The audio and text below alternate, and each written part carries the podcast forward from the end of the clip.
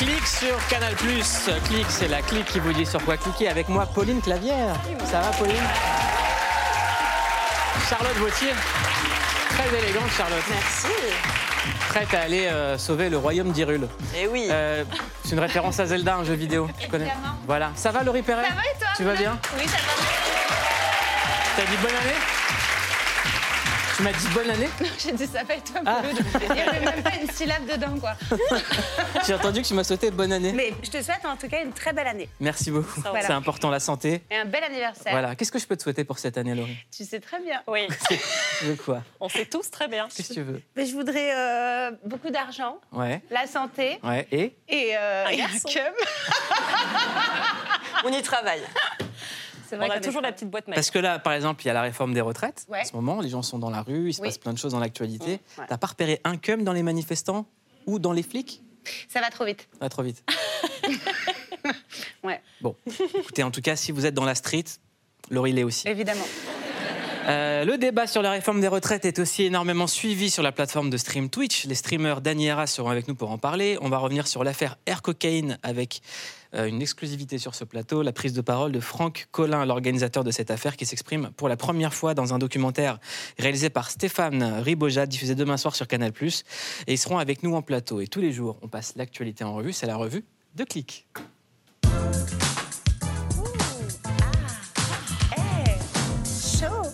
T'aimes bien cette musique, toi hein? Ouais, t'aimes bien la musique. J'adore la musique. Ouais. Mélomane? T'es mélomane, hein? C'est ça. Tu viens souvent dans cet endroit? Écoute, ça m'arrive quelques fois. Ouais, qu'est-ce que tu cherches? Oh non, ils vont aller trop loin là.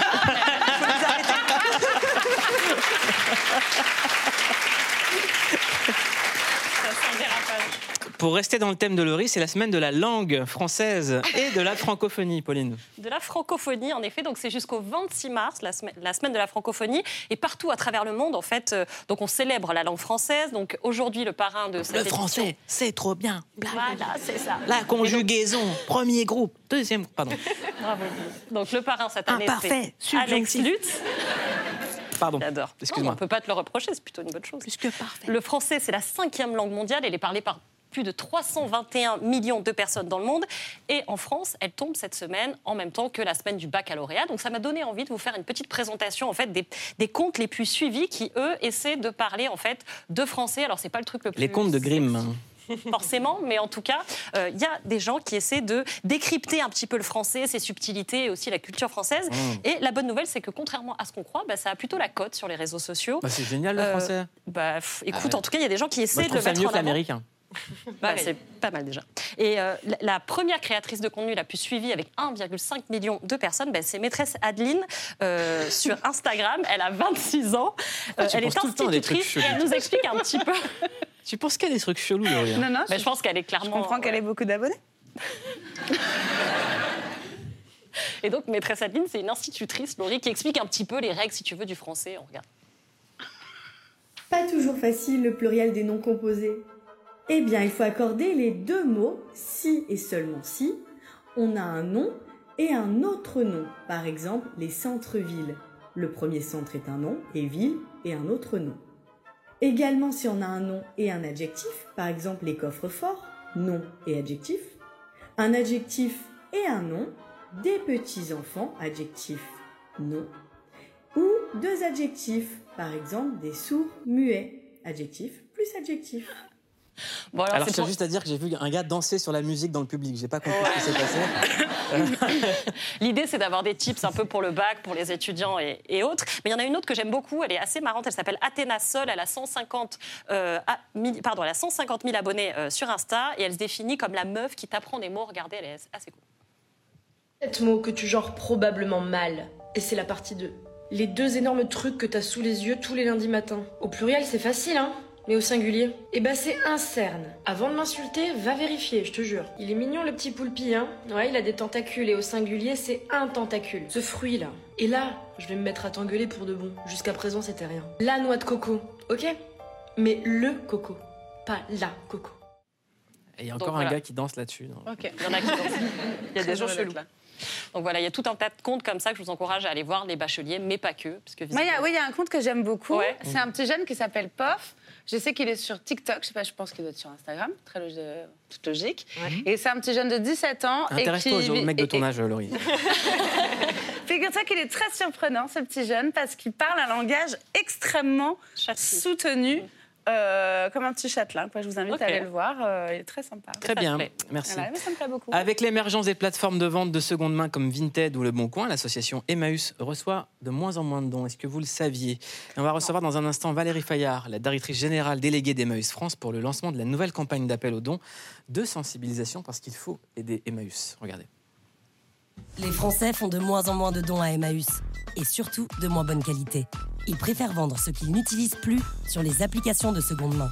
Résultat, c'est tout le modèle solidaire d'Emmaüs qui est menacé. Pour inverser la tendance, on a lancé un appel aux dons inédit directement sur la plus grosse plateforme de seconde main. Vinted. Emmaüs présente. Si tu ne le portes pas, donne-le.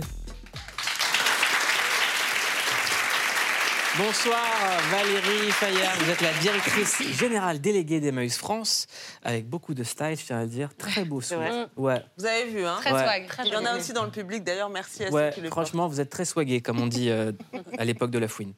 Euh, avec les nouvelles applications de vente euh, de vêtements entre particuliers, l'association Emmaüs, je le rappelle, reçoit de moins en moins de dons et surtout des dons de moins bonne qualité. Qu'est-ce que ça signifie? Bah, ça signifie qu'en fait, nous, pendant 70 ans, on a fait de la collecte de produits d'occasion que les gens euh, voulaient bien nous donner.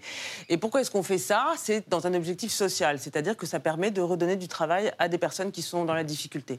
15 000 personnes euh, chez Emmaüs aujourd'hui travaillent euh, sur ces activités. On les collecte, on les trie, on les répare et on les met en vente.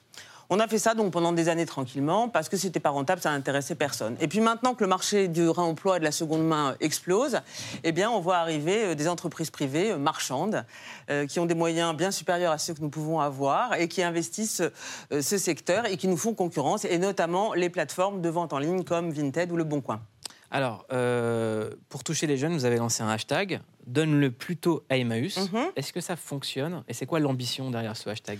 Alors l'ambition, c'était effectivement de sensibiliser les gens donc à cette menace que les plateformes font, font courir aux acteurs euh, de- du réemploi solidaire et de sensibiliser notamment les jeunes, parce que les jeunes, on se dit qu'ils connaissent pas forcément très bien Emmaüs, ou en tous les cas, ils savent pas ce qu'il y a derrière le mot Emmaüs. Alors, expliquez-leur, parce qu'ils nous regardent. Alors voilà, donc derrière le mot Emmaüs, il y a en effet un acteur de lutte contre la pauvreté qui permet à des personnes en situation de précarité de retrouver de la dignité par le travail, et ça grâce aux produits que nous collectons et grâce à la vente de ces produits.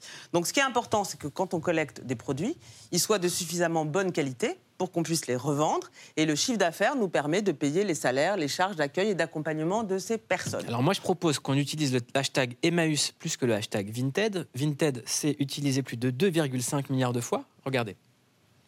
Je suis partie 5 jours à Marseille et je reviens à tous mes colis Vinted qui sont arrivés. Les trouvailles Vinted à 1 euro. Regardez ça, la merveille. Elle est trop cool. Je l'ai payé 8 euros. J'ai reçu des colis. Honnêtement, je me rappelle même plus ce que j'ai commandé. Je vous avais prévenu que cette semaine j'allais recevoir plein de colis. Là, c'est le premier d'une longue série. Normalement, c'est un short en simili-cuir. Et en fait, je l'ai payé que 8 balles parce que là, il est un petit peu abîmé sur le bouton.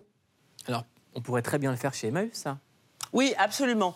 Euh, la question, c'est la question de l'achat, mais c'est aussi la question du don versus la vente. C'est-à-dire qu'aujourd'hui, le problème qu'on a, c'est que les gens qui ont un produit dont ils ne se servent plus, au lieu de le donner à Emmaüs ou à une autre asso comme ils le faisaient avant, ils vont avoir le premier réflexe qui est de le vendre sur Vinted ou sur d'autres plateformes. Conséquence, nous, la qualité de ce qu'on collecte baisse considérablement. Il y a 20 ans, quand on collectait 100 tonnes, on pouvait en réutiliser et donc en revendre 60. Aujourd'hui, c'est 40. 40. Donc, c'est les ressources pour payer notre projet social qui diminuent. Donc, et on voit bien dans la vidéo, c'est assez marrant, le côté addictif, c'est-à-dire qu'on voit que ces jeunes filles, et et je ne les critique pas, mais elles sont là, Oh, j'ai plein de produits, mais qu'est-ce qu'elles ont besoin de tous ces produits? J'achète, je vends, j'achète, je vends, j'achète, je vends. Il y a un côté complètement surconsommation et surproduction dans ces plateformes qui est euh, pour nous nocif et qui en plus est complètement contraire à l'image de acteurs de l'économie circulaire qu'elle veut bien se donner. Ce ne sont pas des acteurs de l'économie circulaire, ce sont des acteurs de l'économie capitaliste, libérale, qui fait de la surproduction et de la surconsommation. Alors que vous, Emmaüs, vous êtes c'est pas ça. pour la solidarité avec un impact écologique. Exactement. Nous, on est pour la sobriété et on a un impact environnemental, puisque effectivement, on évite des tas de, de déchets, mais on a un impact surtout social. Donc, avec la même, le même geste, j'ai un produit, qu'est-ce que j'en fais? Je le vends sur Vinted, je vais avoir quelques euros. C'est très bien, je suis un homo economicus. Je confirme la théorie de ceux qui pensent que la société n'est faite que de gens qui sont additionnés et qui ne cherchent que leur intérêt personnel et Mm. financier. Nous, on n'a pas cette vision-là. On peut aussi donner à Emmaüs. Et si on donne à Emmaüs, on participe à une chaîne solidaire qui va du don à l'achat et qui permet de remettre des milliers de gens debout. Pauline.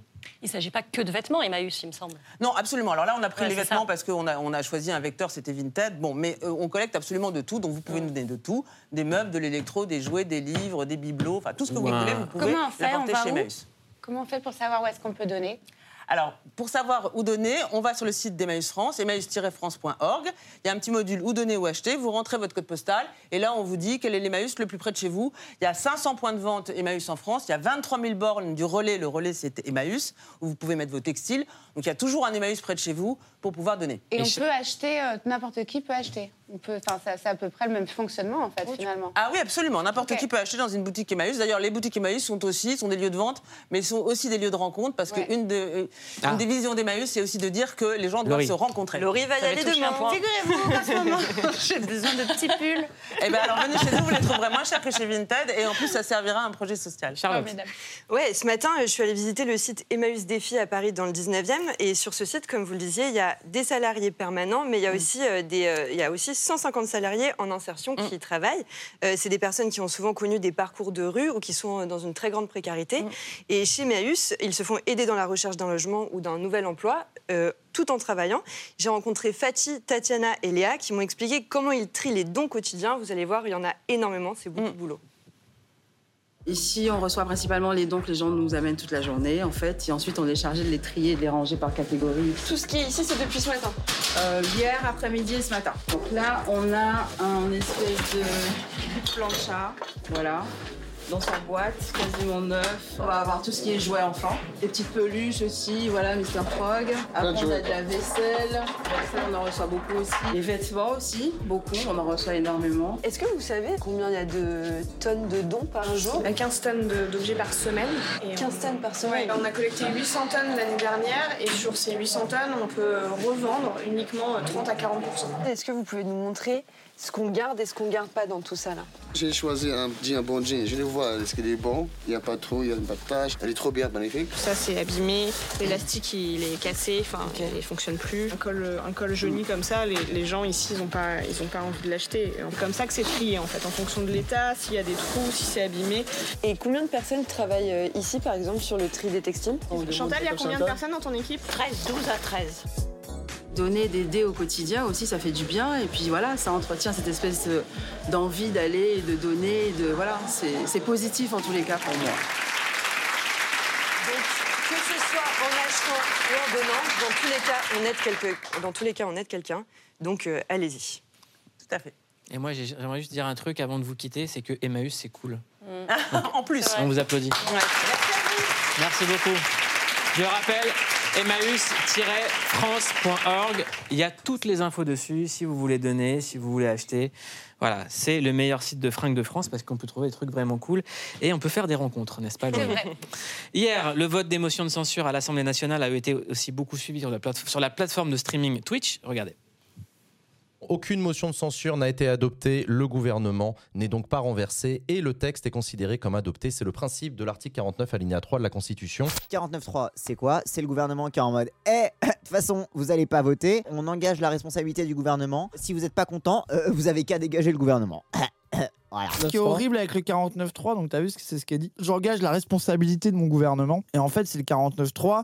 Si t'as la motion de censure en face, ton gouvernement il saute. Mais c'est arrivé qu'une seule fois dans les années 60, je crois. Le fait qu'il y ait une motion de censure qui soit acceptée. Bravo à toutes et à tous, on est toujours le premier stream du monde avec 49 300 viewers. Oui, mais on... Bonsoir Dani Arras, comment ça va? Ça va très Bonsoir. bien. Alors, vous êtes streamer sur Twitch où vous commentez l'actualité l'actualité politique et ça ressemble à ça. Les gens, comment vous allez? Est-ce qu'on est bien? Est-ce qu'on est équilibré? Quand on pose la question en termes de buzz, c'est qu'on ne veut pas voir le fond de ce que je dis. Or, oui, on a un problème de... Non mais ça va, elle a rien dit, t'es déjà énervé.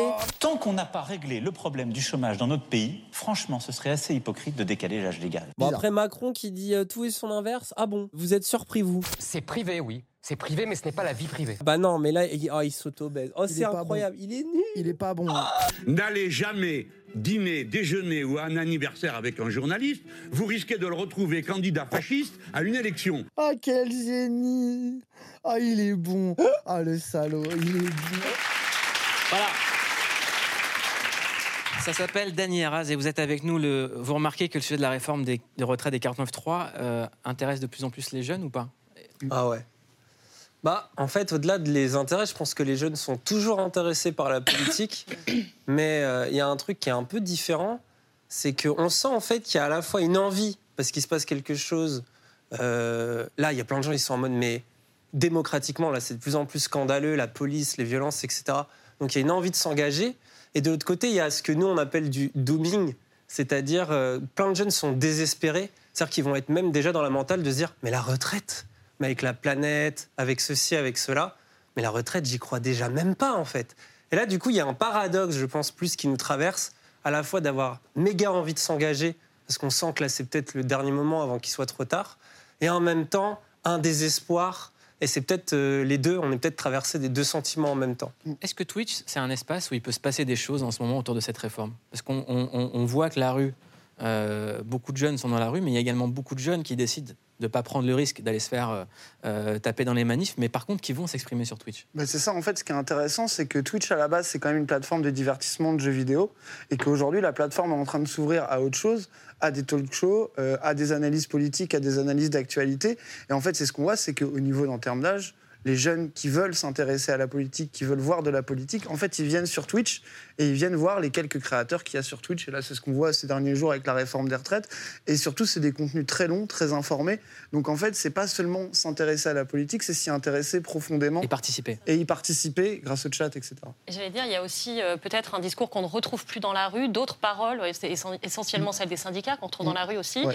Là, c'est d'autres formes de paroles, et tu le disais, plus approfondies, euh, d'autres sujets, on peut débattre, alors que dans la rue, euh, souvent manifester, c'est pas forcément débattre. C'est ça. euh, voilà. Et, et c'est pas des paroles toujours institutionnelles. Il y en a qui Mm. sont un peu plus classiques. Mais par exemple, nous, on a un regard euh, qui est aussi critique. On essaye aussi d'amuser les gens à propos de ce sujet-là et de et de pas juste être dans une dans, une, dans un dialecte purement politique en permanence et de, et de se rendre un peu plus accessible. Quoi. Et il y a aussi quelque chose qui sort des partis. C'est ça, C'est que, surtout. que, c'est que beaucoup de gens, euh, quand on parle de vous, on dit Dany Eraz, extrême gauche, mais les premiers, ceux qui prennent le plus cher avec chez vous, c'est la France Insoumise. C'est vrai. Ah bah oui, bien sûr. Bah, on, nous, on les critique beaucoup parce que euh, c'est ceux qui sont hégémoniques aujourd'hui euh, dans la parole médiatique. Donc, on trouve ça important de les critiquer. Euh, et tout en sachant, euh, des fois, euh, voir quand ils font des choses bien. Mais euh, et en fait, nous, c'est aussi la, la- la liberté de l'indépendance d'Internet. C'est qu'on dit ce qu'on veut sur qui on veut, que ça soit des partis, que ça soit des médias euh, et n'importe qui. Et ça, c'est. C'est aussi la liberté qu'on a trouvée sur cette plateforme-là et notre force, je pense. Qui aime bien châtie bien. aussi, voilà. Eh ben moi, je vous aime bien. Ah, Ah, c'est pour ça que Ouais, j'ai mon fouet. Nous aussi, on t'adore, Mouloud, évidemment. Euh, Frappez-moi. Hier, Seb Lafrite a tweeté. Donc, en gros, on nous chie dessus jusqu'au bout. Force aux grévistes, c'est maintenant qu'il faut rien lâcher. Le streamer Billy s'est également exprimé en disant Je me demande ce qu'il nous reste de démocratique dans ce pays quand on est représenté par tout un système politique rempli à 99% de vieux FDP corrompus qui n'agiront toujours que pour les intérêts des élites et jamais ceux du peuple. Le youtubeur Inoxtag, suivi par 6 millions de personnes, a aussi pris la parole pour soutenir les grévistes. Euh, pourquoi cette prise de parole soudaine de gens aussi influents? Euh, déjà, même moi, j'ai envie de dire que c'est un truc, parce que je suis jeune, mais par rapport à Internet, ça fait déjà 10 ans que je fais ça, donc je me sens comme un vieux par rapport à certains. Mais ça fait 10 ans, du coup, que je, fais, je parle pas mal de politique sur le net. Et euh, c'est la première fois que je vois autant euh, d'influenceurs, donc c'est pas le domaine de compétences de parler de politique, euh, prendre la parole comme ça. Et je pense que, bah, niveau antériorité, il y a justement Rebeu des Terres, déjà, au niveau Mélenchon, au niveau de la campagne Mélenchon, il avait un peu apporté son soutien. Je pense qu'il y a Antoine Daniel aussi qui avait mis une balle euh, à Macron euh, pendant le The Event et tout.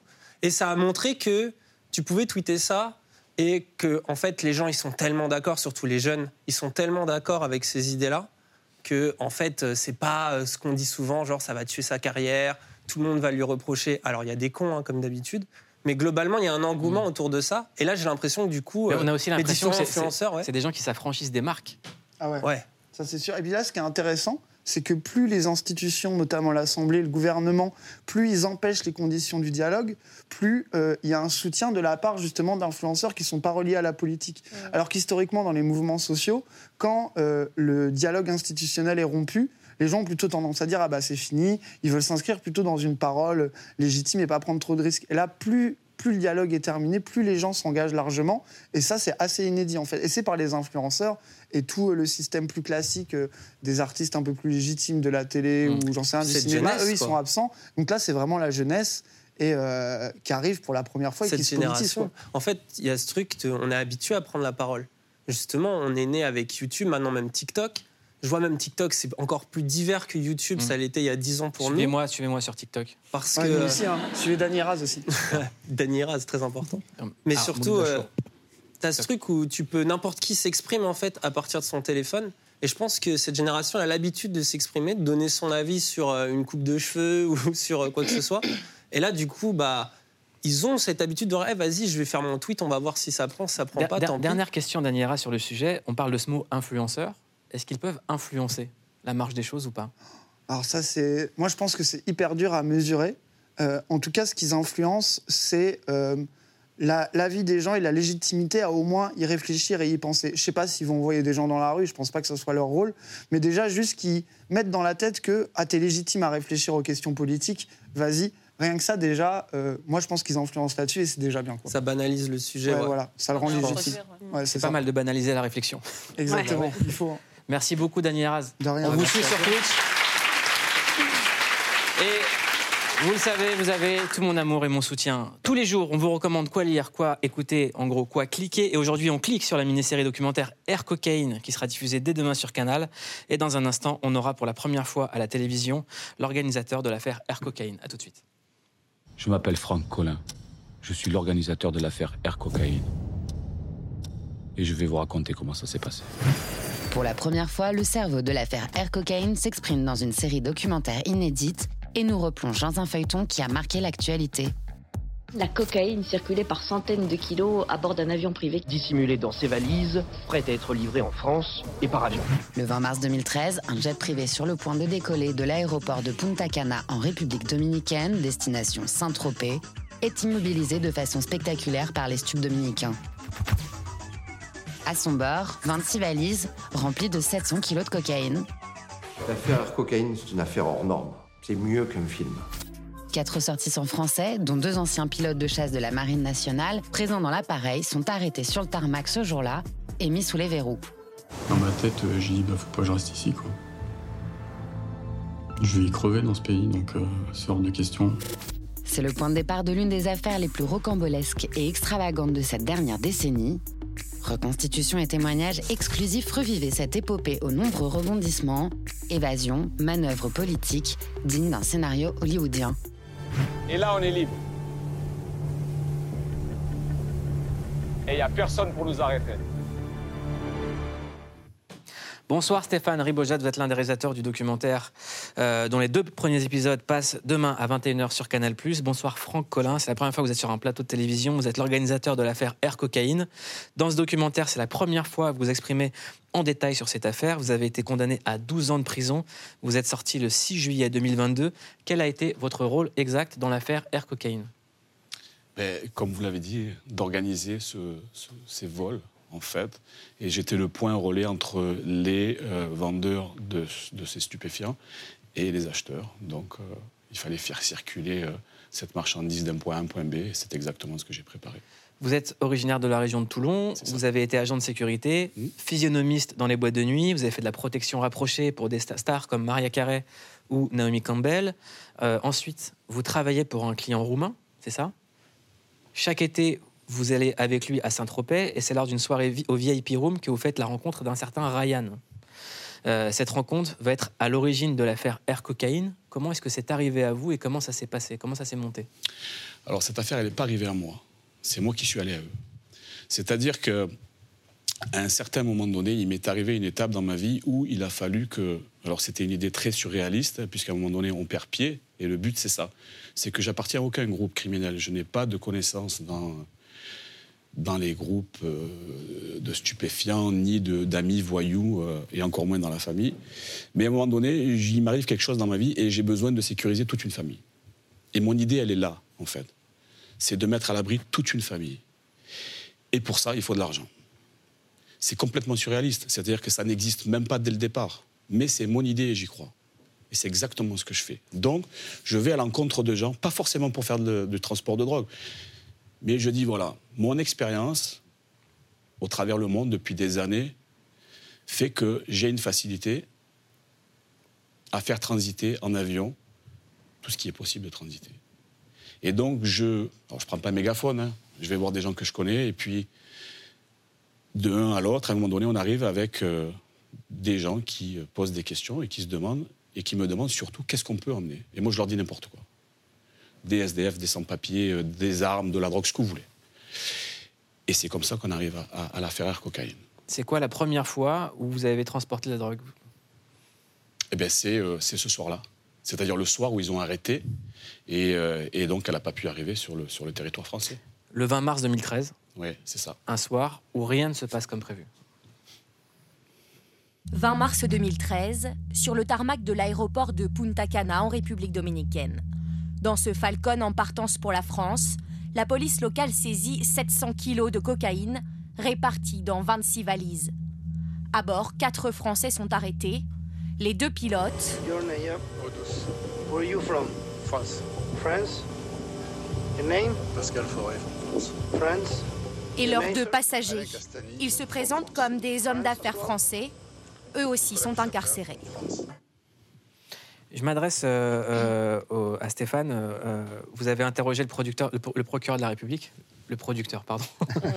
vous avez interrogé le procureur de la République. Qu'est-ce qui vous a dit de cette affaire Et qu'est-ce que vous, vous avez découvert en réalisant ce documentaire qu'on ne savait pas? Ce- qu'on a vraiment découvert de la, part de la République dominicaine, c'est l'opposition avec la justice française. C'est un, pays démocratique avec une justice qui est quand même celle assez proche de la, la- la- la formule américaine. Euh, donc bien sûr que pour eux, ça a été l'offense absolue liée à cette évasion, liée à, à- à- comme si on critiquait la justice dominicaine et que la nôtre était plus, qui avait une meilleure valeur, à la, donné une valeur supérieure à la nôtre, ce qui a été très inacceptable pour eux. C'était Oui, un affront. on frôle l'incident diplomatique. hein. Pas loin. Tout le long du doc, on comprend qu'ils ont été vraiment euh, humiliés. Quoi. Oui, oui. Qu'est-ce qui C'est- toi- qu'est-ce qui t'a marqué, toi, Pauline? Alors moi déjà, c'est la première question que je vous posais, c'est-à-dire je me demandais comment vous avez fait pour récupérer toutes ces images d'archives, parce qu'en fait c'est très émouvant. Euh, dans la réalisation, on a, ce qui moi m'a un petit peu plus perturbé, c'est le côté euh, acting, puisque le personnage que vous êtes est incarné par euh, un acteur, mais on a aussi des images réelles, documentaires, et qui sont bouleversantes parce qu'on voit les pilotes, on voit leur surprise, on voit la violence de la de l'arrestation et on se dit surtout euh, que du jour au lendemain, ces deux pilotes-là, qui étaient euh, des mecs bien sous tout rapport, se retrouvent dans une situation complètement kafkaïenne et qui se retrouvent face à une justice qui, de toute évidence, ne fonctionne pas comme la nôtre, euh, en bien ou en mal, mais ne fonctionne pas comme la nôtre. Et donc les codes ne sont pas les mêmes. Et ça, j'ai trouvé que c'était vertigineux euh, pour un citoyen français de- d'assister à ça, c'est vertigineux, quoi. Moi, je vous le dis, sans mauvais jeu de mots, hier, je me suis mis devant MyCanal, j'ai mis le documentaire, j'ai décollé tout de suite.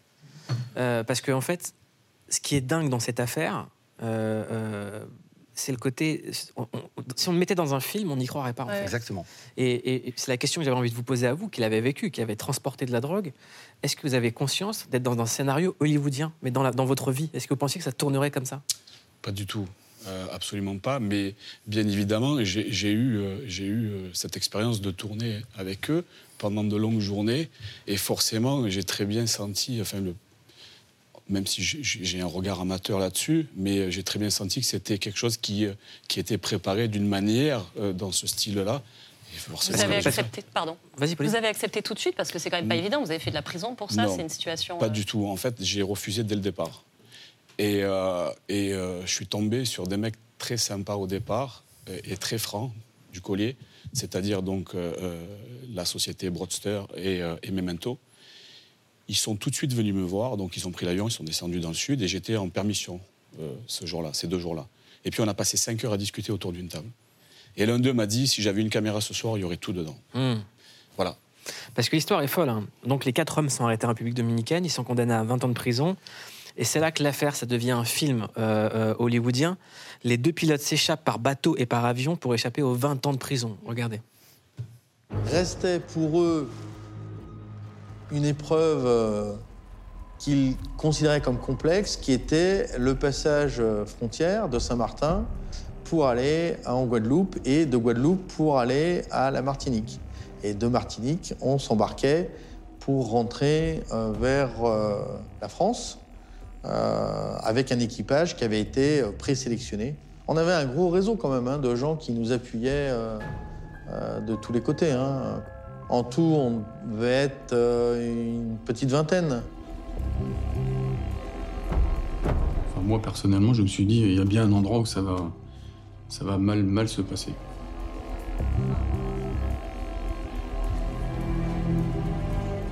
Le type nous a euh, contrôlé euh, nos cartes d'embarquement et les passeports. Et euh, c'est passé comme lettre à la poste. C'est dingue. Non, mais c'est dingue. Et alors, le plus fou, c'est que derrière toute cette histoire, vous dites on est, il y a un réseau, et c'est là où ça devient encore plus fou, c'est que derrière cette évasion se cache un homme en particulier. Il est eurodéputé euh, du Front National. Il s'appelle Emeric Choprade, et euh, c'est lui qui quelque part chapeaute toute cette opération avec un de ses hommes de main qui s'appelle Pierre Malinowski, qui est un ancien militaire plutôt proche de Poutine, Front, Front Nationaliste lui aussi. Super équipe. Hein. Euh, et donc ces hommes, cette opération, il va falloir la financer. Elle coûte quand même 100 000 euros. Et euh, une part de la question consiste à dire qui est-ce qui finance cette opération? Et de plus en plus, c'est ce que je voulais vous montrer, euh, ça prend une tournure politique. La présence d'Emery Choprade et de Pierre Malinowski, donc deux membres euh, connus du Front National, euh, font qu'on s'est posé des questions. Il y a eu des interrogations euh, sur la possibilité d'un financement qui serait venu du, du Front National ou, ou de réseaux euh, euh, proches euh, des barbouzes. L'opération, elle coûte à peu près 100 000 euros. Je n'ai jamais été payé pour ça, ni moi, ni aucune personne de mon équipe. Ma question, elle est simple, Franck Collin. euh, vous saviez que c'était le Front National qui finançait? Alors moi, je m'en suis douté. J'en avais une idée très claire, mais j'avais aucune information. Il venait d'où les doutes? Bah, Franck, lui, il était en prison. hein, Moi, j'étais en prison, donc je le, je vivais depuis, depuis ma cellule. Parce que ce qui est fou, c'est que eux, ils s'évadent et vous, vous restez en tôle. Ouais. Comment vous l'apprenez Comment vous le vivez déjà? Alors moi, je le vis ben, depuis ma cellule. Donc je l'apprends aussi depuis ma cellule. Et je suis le seul à avoir fait le plus de prison que tous, euh, en fait. Et donc, euh, je, je- voilà, je- de toute façon, je- je- j'en suis persuadé, il n'y avait que...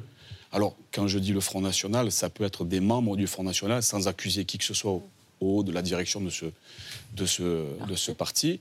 Mais bon, ça pouvait être que. Qui avait besoin de publicité Eux, tout simplement. Pourquoi de publicité? Eh, c'est très facile. On part, on ramène deux, euh, deux citoyens français euh, qu'on a oubliés euh, là-bas, on les ramène ici. Si tout se passe bien, on en fait la, publicité pour notre parti. Et puis, si ça se passe mal, ben, voilà. Mais ils pensaient que ça allait bien se passer, je pense.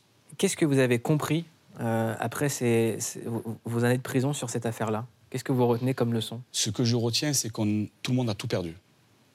Quoi qu'il en soit, tout le monde a tout perdu. Et le pire, c'est pas ça, c'est que je retiens, c'est l'expérience humaine. C'est-à-dire que la prison, au-delà de la prison, la prison vous prend tout ce que vous avez de bon et vous donne tout ce qui existe de plus mauvais sur Terre. Tout ce qu'il peut y avoir de plus pourri sur Terre se retrouve dans une promenade de prison. Il y a aussi des bons personnages, des très bons personnages.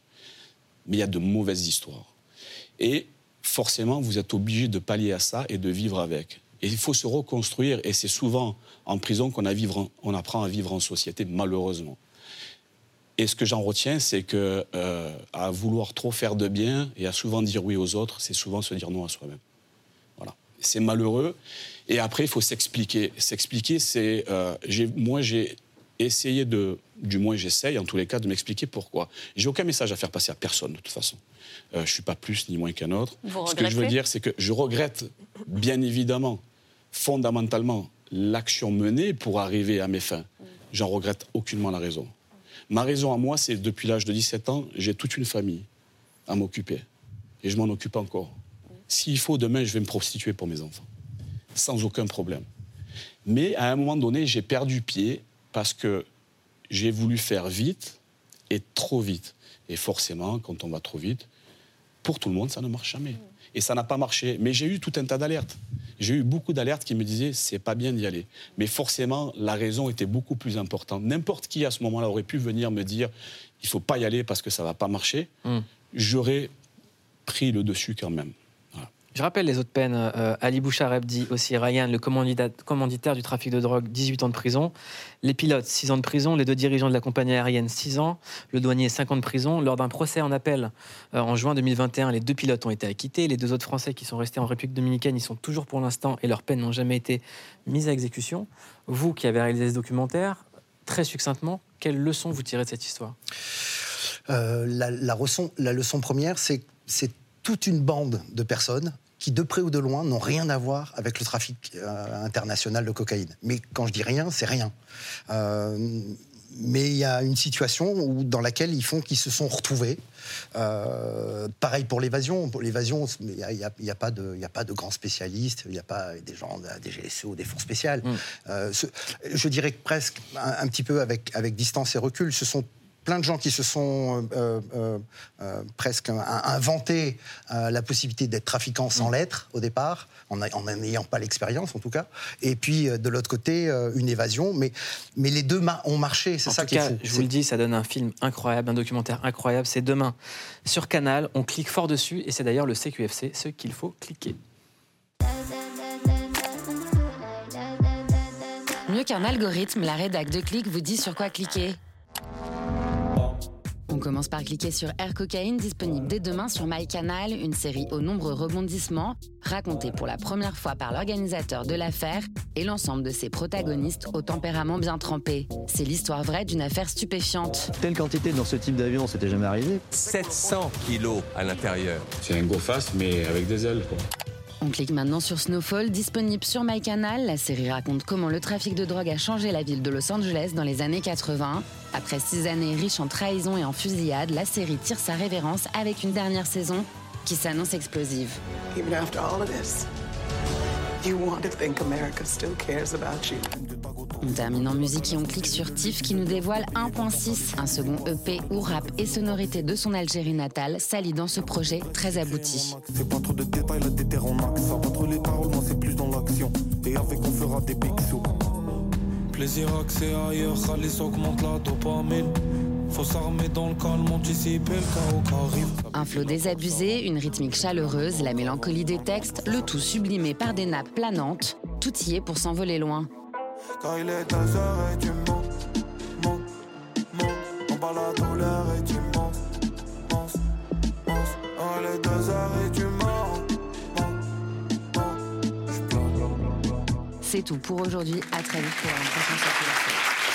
On clique très fort sur l'album de Tiff. On aime ce morceau, il est deux heures et tu manques. Ah oui, hein. il, nous fait, il nous fait pleurer. Merci beaucoup Stéphane Ribojad et Franck Collin. Merci et bravo pour ce documentaire formidable. C'est demain sur Canal. Passez une excellente soirée. Tout de suite en aparté avec Nathalie Lévy qui sera dans Click cette semaine. Gros bisous.